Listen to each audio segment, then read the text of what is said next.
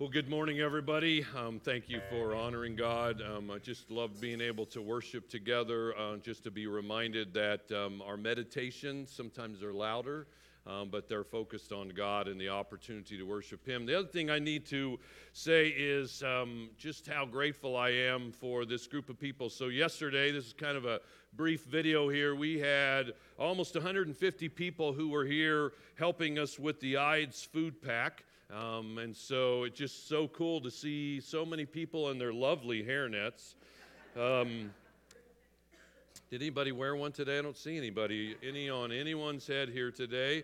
Um, but it was a very special day. So that's the picture right after we finished up. So uh, it took us just a little under three hours. Uh, I think it was a little over 30,000 meals that we packed up to be able to provide and meet a need. And I'm just so very proud of this church and your love for other people, your willingness to serve Jesus Christ. And so thank you very much. Why don't you give yourself a hand? I mean, that's just a great thing. I love that.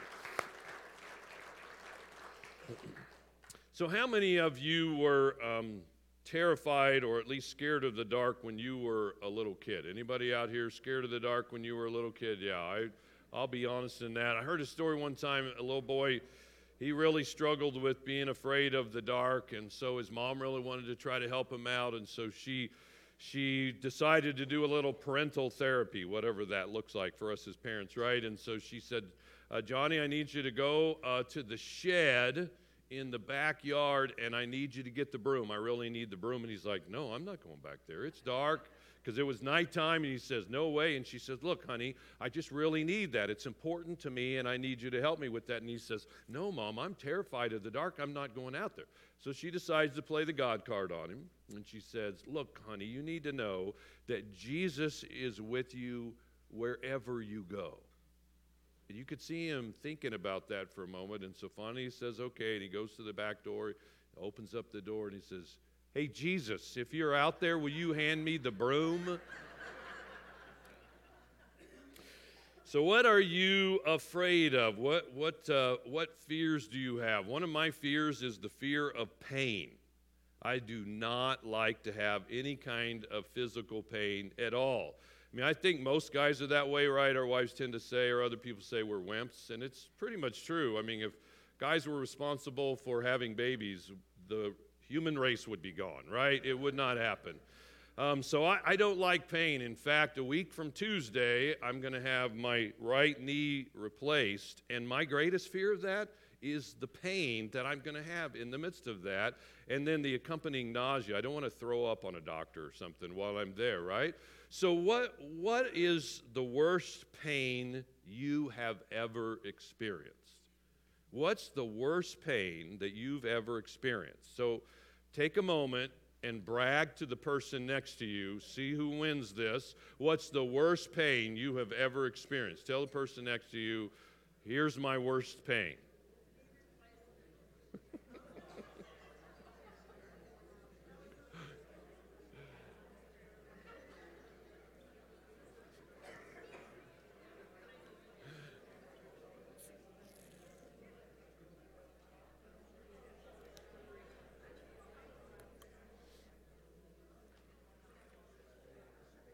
Anybody want to share your worst your worst pain? So which is worse? Is a kidney stone worse than giving birth? Anybody? One or the other? There you go. I mean, there's just so um, we all have physical pain that bothers us so very much, right? But I think there's pain that um, is even more difficult because it it's not visible. It's the kind of emotional pain that we go through. If you've lost a parent, you understand that, or if especially if you've lost a child, you know the deep pain that that comes. But there can be pain that comes from losing a job or not having security, the pain that can come from a rebellious child or a parent that leaves us. I mean, there's all kinds of emotional pain that we could go through. I think all of those are difficult. But I think one of the most difficult kinds of emotional pain is when we receive this personal attack and a betrayal somebody that we love, somebody that we trust, and they, they stab us in the back. And how do you handle that? When you're personally attacked, when you're betrayed, how do you handle that? When the darkness feels as if it's just kind of overwhelming you, what will, what will you do? So, we're doing this series entitled, Who Are You Following? Um, we all have a lot of people in our life that influence us for the good and for the bad, right? People who influenced us for some of us years ago, people who influence us today. And what we're trying to do is encourage you to open the Word of God and find people that can influence you in the areas and the places that you have struggles in your life. So we started with Daniel, and we took a diff- couple different weeks as we studied Daniel, and we said, Daniel, what can you teach us? And so we First week, we learned that Daniel resolved to please God no matter what, that he drew a line in the sand. Even though he was far away from everything he knew and loved, he knew this is what God wanted, and so he resolved. And some of you made some of those resolutions. Some of you made some choices because you felt like that was the right thing to do. The second week, as we looked at Daniel, we, we began to learn that when we understand that God is always with us, that problems diminish in their impact. They don't go away, they're still there. But because we understand God's there with us, those problems just diminish in their ability to impact us. Then last week, Elliot did a great job as he talked to us about Joseph and the temptation that Joseph felt. And he, he talked to us about the fact that when we understand God's presence, that gives us the strength that we need to flee from temptation, to run from that. So today, as Phil mentioned, we're turning to the life of David. And so we're going to be in the Psalm. So I want to encourage you to open your Bibles and turn to Psalm chapter 3. There's so much written about David. In fact, there is more written about the scope of David's life than any other character in the whole Bible. Now, you know, there's more written about Jesus, but we only know about three specific periods of Jesus' life his birth, right? Just a little bit there uh, a period of time when he was 12 years of age, and then three years of his ministry. With David, we're introduced to David when he's probably 15, 16, 17 years of age. And then we see all kinds of things that happen all throughout his life till the point that he dies. And so there's so much that we can learn from David. And so today in Psalm 3, what David is doing is he's um, he's recollecting, he's remembering, he's reflecting back to his time in his life when, when life was very dark and very difficult. And so, Psalm chapter 3 is actually David not writing about the specific event that happened to him, but writing about how he felt about it, writing about his experiences in regard to that, and teaching us some things about what we do when we face pain and darkness and difficulty in our life, and the overwhelming pain that he felt, and the dramatic difference because in his pain and darkness, he looked to a God who delivers. And so here's what I want us to talk about today, and it's just simply this that when you and I see God in the darkness, that's when we find deliverance. Okay, I didn't say when you feel God in the darkness. You know, when you um, are going through difficulties, sometimes you can't feel what God is doing in our lives. But when you and I see God, when we have this sense and this understanding that God is there in the, in the midst of the darkness, that's when we can find the deliverance that we need. And some in this room, I mean, we need God's deliverance. We need to turn to God and let God make an impact in our life. And I'm so thankful that God includes encouragements and challenges like this in His Word. That there are men and women in God's Word that we can look to because there are some very specific things that are so crucial to us that God brings from thousands of years ago right into your heart and right into my, our, my mind that we definitely need. So I'm going to read Psalm chapter 3. So I want to invite you, if you would stand up, I'll read it out loud. You can follow along. You can use um, the Bible in the seat in front of you, the page numbers in your notes there. You can use the YouVersion app. Um, go to the events and find Wildwood Christian Church. It'll be up on the screen as well. But let me read Psalm chapter 3, um, beginning in verse 1. David writes this He says, Lord, how many are my foes? How many rise up against me? Many are saying of me, God will not deliver him. But you, Lord, are a shield around me my glory, the one who lifts my head high. I call out to the Lord, and he answers me from his holy mountain. I lie down and sleep. I wake again because the Lord sustains me. I will not fear, though tens of thousands assail me on every side. Arise, Lord. Deliver me, my God. Strike all my enemies on the jaw. Break the teeth of the wicked. From the Lord comes deliverance. May your blessing be on your people. Let me pray. Lord, as we open your word, we do it because we, we need you to speak into the darkness and the pain and the struggle that we have in our life. Lord, help us in the midst of this to really see you, maybe for the very first time, Lord, this day. In your name we pray. Amen. You all may be seated. So David begins this with a very honest cry um, to God. He says, Lord, verse 1 how many are my foes? How many rise up against me? Many are saying of me, God will not deliver him. So you see that David says, Many are my foes. How many rise up against me? Many are saying of me. This is a guy who looks out and he sees an enemy everywhere. He is feeling desperately overwhelmed. You almost get this sense that David's on the verge of panic. And I think he's on the verge of panic because this is kind of that hypnotic power of fear. When we feel great fear, it, it's like it just so fills our vision we can't see anything else but the fear that we have at that moment. And so, in David's case, the many that he's talking about here, or at least one of the most significant ones, is his son Absalom. I mean, to be betrayed by other people is painful, but to be betrayed by your child, to be betrayed by your son. I mean, that is a, a pain that carries a very heavy price tag. And so the event actually comes from 2 Samuel 15. So, what's happening again, this is after the event. David's writing these words as he's looking back at this event and he's reflecting on it. So, Absalom begins to kind of build an alliance to himself because his plan is he wants to overthrow his father. I mean, he is greedy, he's arrogant, he's a, you know, the Bible describes him as very handsome with long flowing hair. He's somebody that, you know, everybody notices when they walk by. And so, what he would do many things he would do, but one of the things he would do is he would position himself by the gate, the main gate, because that's where most of the people from the outside would come in to do business in the city. And a part of the business that they would do would be they would go to the king to petition for justice. That was a part of the role of the king.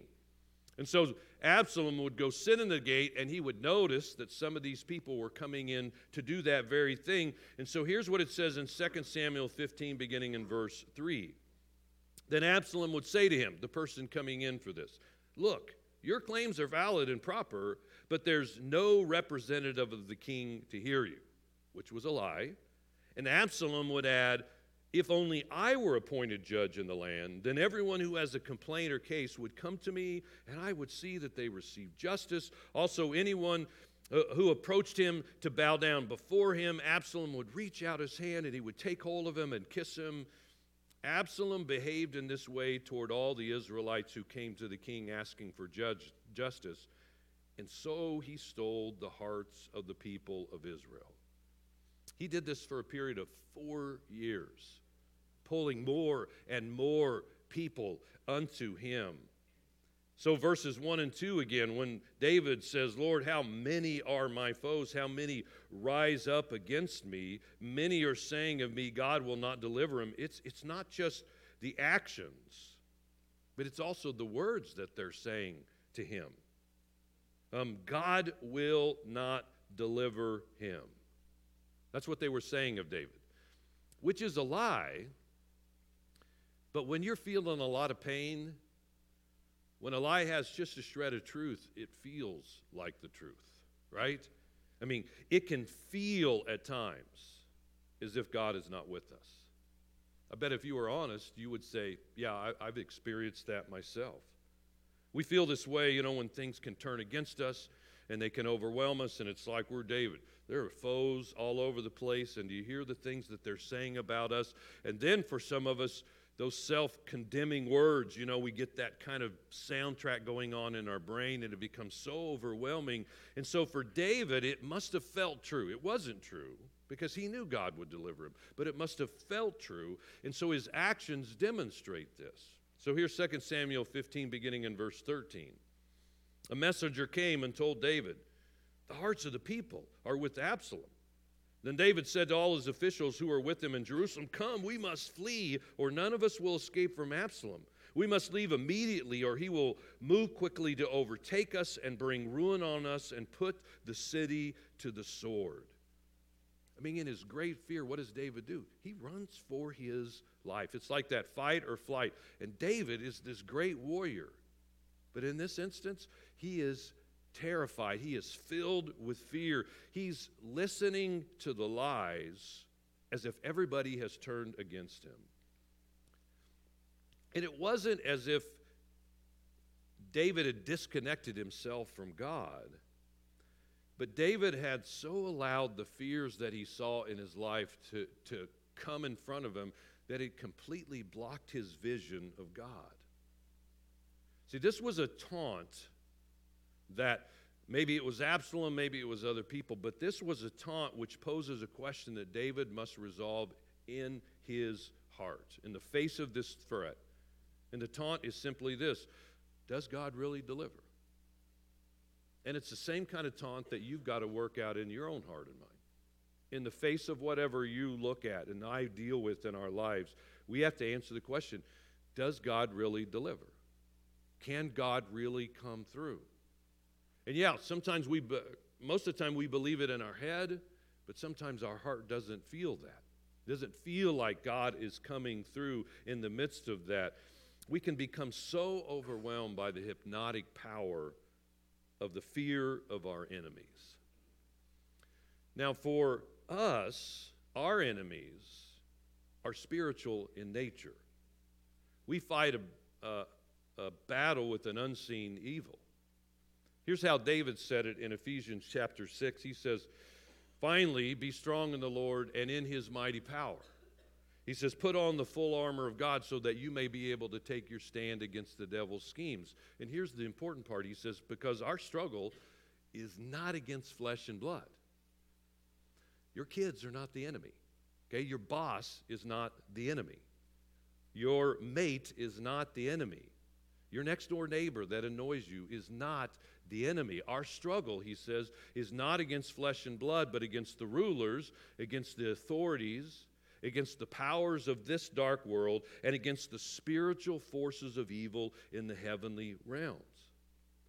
And so, like David, we have an enemy that threatens all that we hold dear. But like David, that enemy uses other people and circumstances in our life to try to discourage us. And sometimes the people that, they, that the enemy uses are people that we love and that we care for, but he does it to demoralize our spirit. And the goal of the enemy is to get you and I to take our eyes off of Almighty God who can save us. And he accomplishes that with fear.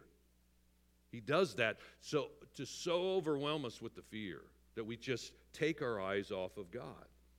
And so, again, David in this psalm is remembering that moment in his life, right? He's looking back to that moment of transformation. So he says, You know, many are saying God will not deliver him, but then he says this in verse 3 But you, Lord, are a shield around me. You are my glory. You are the one who lifts my head high.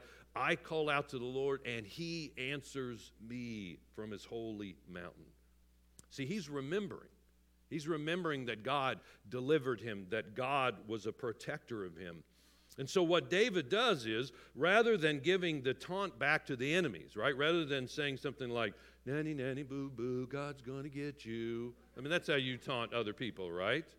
You know, in the face of them saying, you know, God's not going to deliver you, what does David do? He cries out, but he cries out to God. See, when you and I are attacked by somebody else, the person that we turn to depend, demonstrates who it is that we trust in.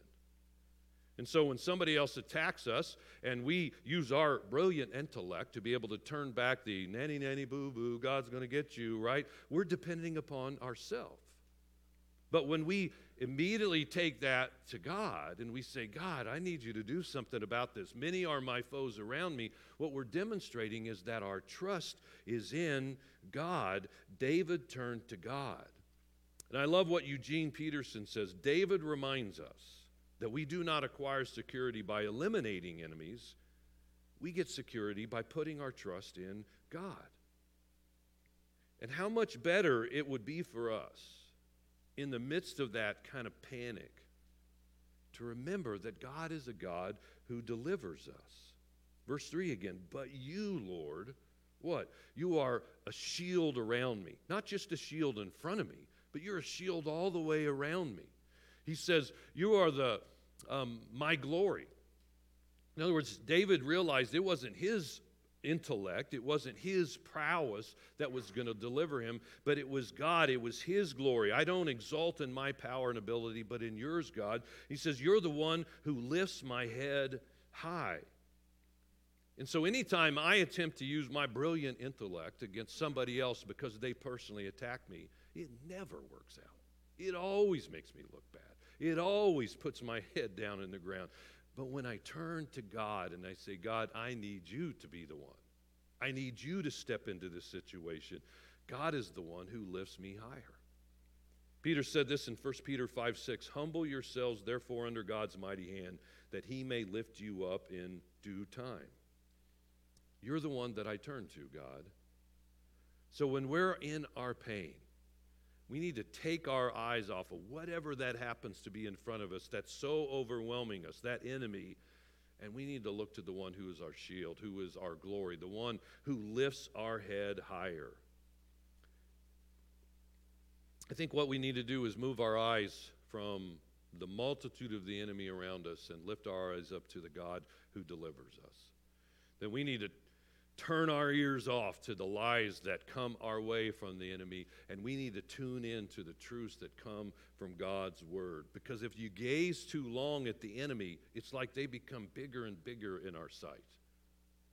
Like the Israelite says, we're like grasshoppers and they're like giants. The hypnotic power of the enemy, of this fear, is only broken when we truly look to God and we let God speak into our lives. Look to God in the darkness to find deliverance and security. But not only does David change his focus, right? But you, Lord, but the impact on him is profound. So here's Psalm chapter 3, beginning in verse 5. He says this I lay da- lie down and sleep. I wake again because the Lord sustains me. I will not fear though tens of thousands assail me on every side. Now, that is a picture of total trust in God. I mean, the ability to fall asleep when the enemy's all around us and know I'm going to wake up again. You ever heard the phrase sleeping like a baby? So here's a picture from almost five years ago. That's little Lael, who just turned five um, this past week. And so, uh, what I'm actually doing is watching March Madness at my son's house in Columbia at this time but I have to have this cute little thing. I mean, she is content. I mean, that is sleeping like a baby. That is complete and total trust. David describes it in this way I lay down and I go to sleep. I wake up and you're there with me, even though I'm still surrounded. He didn't say his circumstances were changed, but he knew who was in charge. He trusted in God. In other words, God's got this whatever the this ends up looking like. God has it. God is in control because, and, and I love this phrase that he says there, because the Lord sustains me. The picture of that Lord sustaining me, it's like I am so overwhelmed and I am leaning against God, and He's the one who's got His arms around me and He's holding me up. He sustains me, He holds me up. He's the one who provides the strength that I need in the midst of whatever it is that I face. The Lord is my shepherd, David writes in another place. He, he restores my soul. And I will never lie down in peaceful rest if I think it all depends upon me. I mean, that's at the heart of so much of what is today recovery, right? Alcoholics Anonymous, step two, I came to believe a power greater than ourselves could restore us to a place of sanity. It's got to be somebody else in the midst of our pain and struggle that can bring us to that place. And so, in reflecting, David finally makes a very honest admission. So, verse 7 Arise, Lord, deliver me, my God. Strike all my enemies on the jaw, break the teeth of the wicked. From the Lord comes deliverance. May your blessings be on your people. Now, you got to appreciate the honesty of the Psalms, right? I mean, most of us would not include this in our prayers if we're like in church, you know, break the jaws of the enemy. Um, but I got to tell you, if you want to become a good prayer, you got to be learn, learn to be honest with God. Because God already knows what you're thinking. God already knows what's going on in our mind. And the more honest we are to God about, you know, this is from David's gut, right? He's like, this is really how I feel about this circumstance right now. It's like, God, I want you to jack them in the jaw so much that it just shatters their teeth so they can't say that stuff anymore, right? You ever prayed a prayer like that to God? Some of you haven't because it's a little bit difficult, right? I mean, think about that.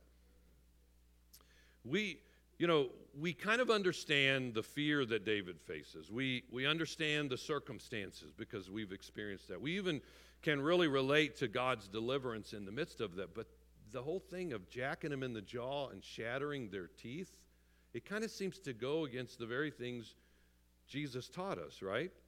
Like he taught us, you know, what, what are we supposed to do? Don't return evil for evil, but return good for evil. You know, he says, if somebody strikes you on the cheek, what are you supposed to do? Turn the other cheek, right? Um, we're supposed to pray for our enemy.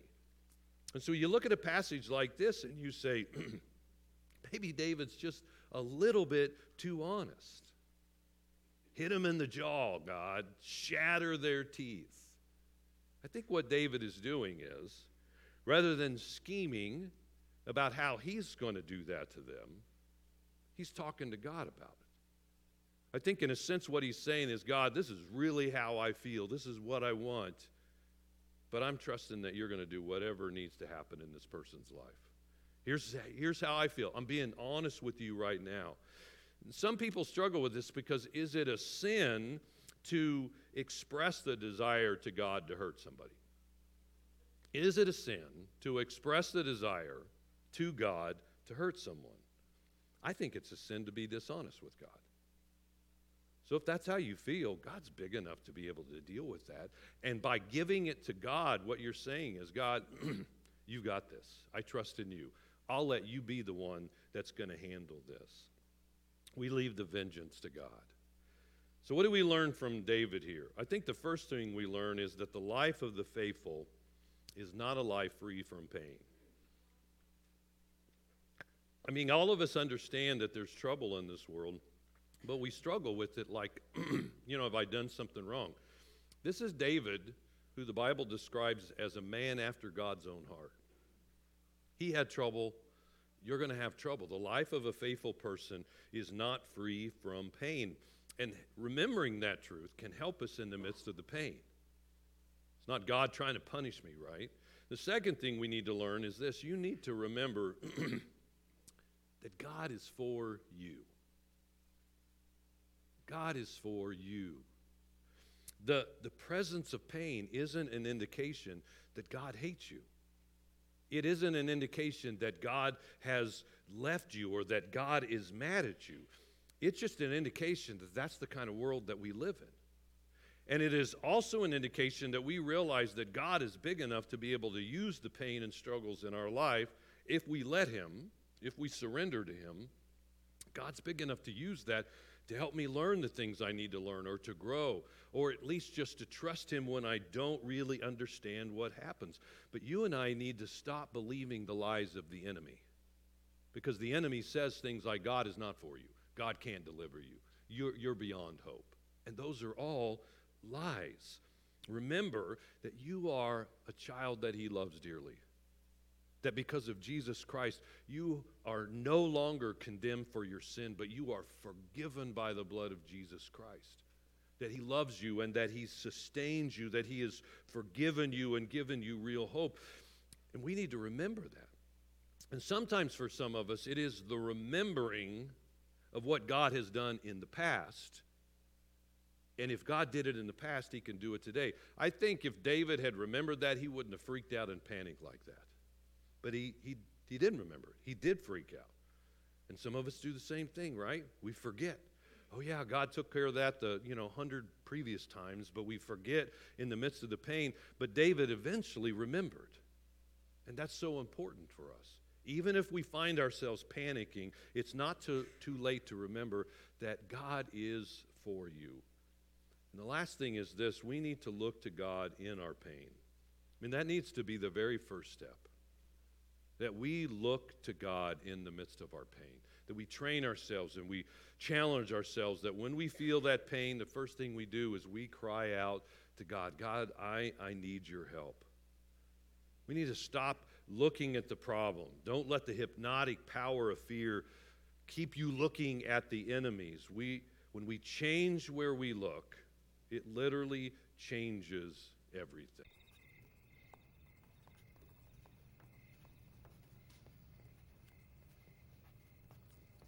May I come in? If you bend your medial and collateral ligaments, place one talus in front of another, I don't see where you'd have a problem. of course, if there were a news story covering this event, the headline might read Small Brain Enters Room. Fingers. What's the answer? Oh, you're another one of those bright young fellows who always know the right answer, that it? Welcome to real life.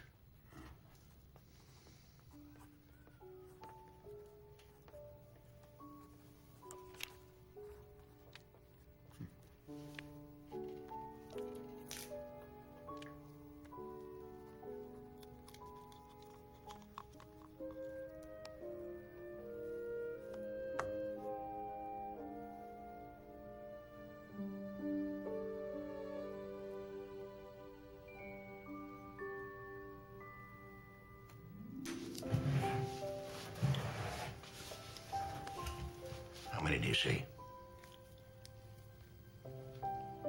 There are four fingers, Arthur. No, no, no. Look at me.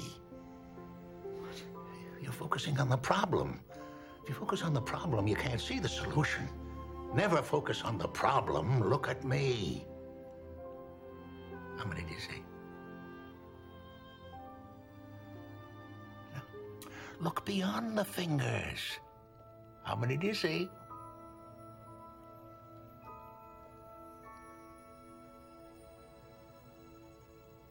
Eight. Eight. Eight. Yes, yes. Eight's a good answer.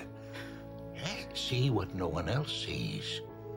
See what everyone else chooses not to see. I think God's saying to me, He's saying, Doug, look at me.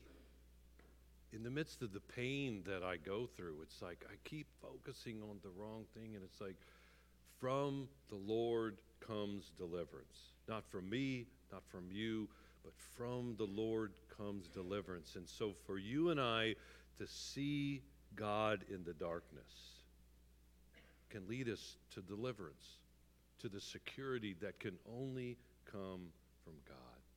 Me pray for us. Lord, I ask for your great help for us to be able to look to you. I, Lord, I need that.